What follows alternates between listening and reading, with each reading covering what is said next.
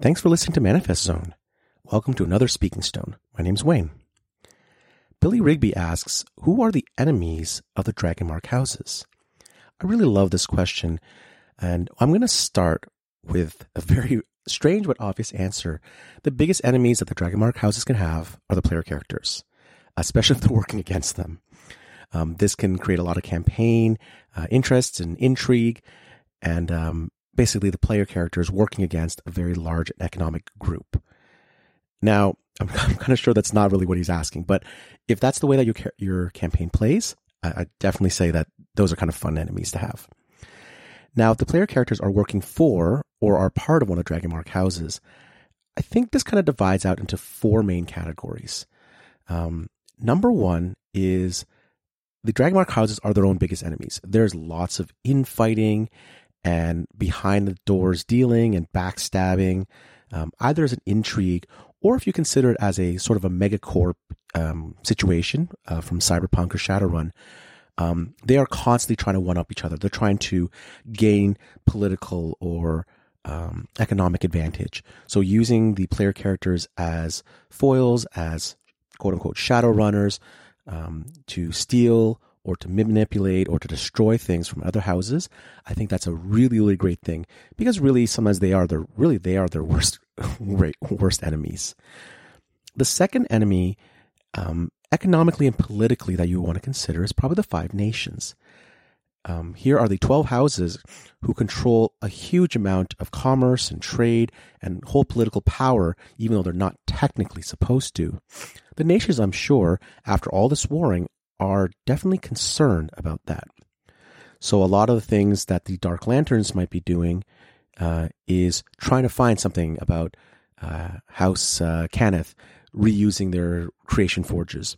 Those kind of things, I think, definitely um, puts the 12 on edge, wondering, hey, uh, what are the nations going to do? But also works against them because they could be nations and powers onto themselves.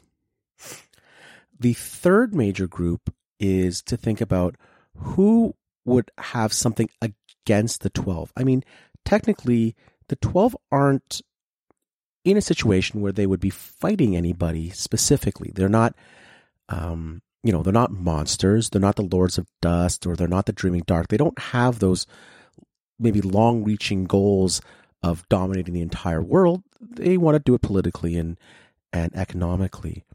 So if you think about that, a lot of the enemies may not apply as much uh, as enemies, except for maybe as manipulators.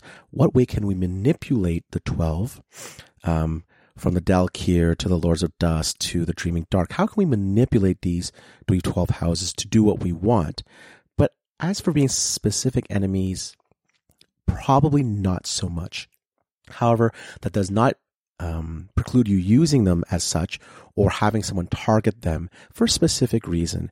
Um, my my would say would be just to say who would be who would gain from making enemies of the 12 instead of asking that asking what would they gain by manipulating the 12 or manipulating a specific house however the final group that i would say is would be the biggest enemy or the biggest people concerned are enemies or adherents of the draconic prophecy.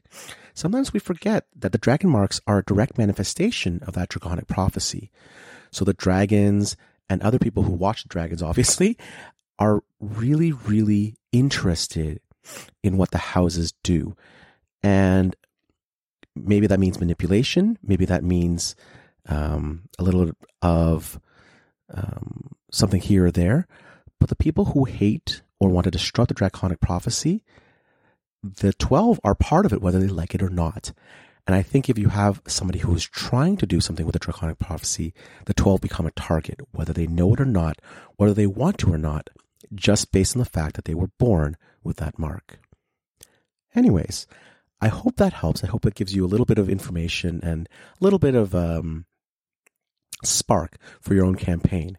And again, thanks for listening. I'll talk to you soon.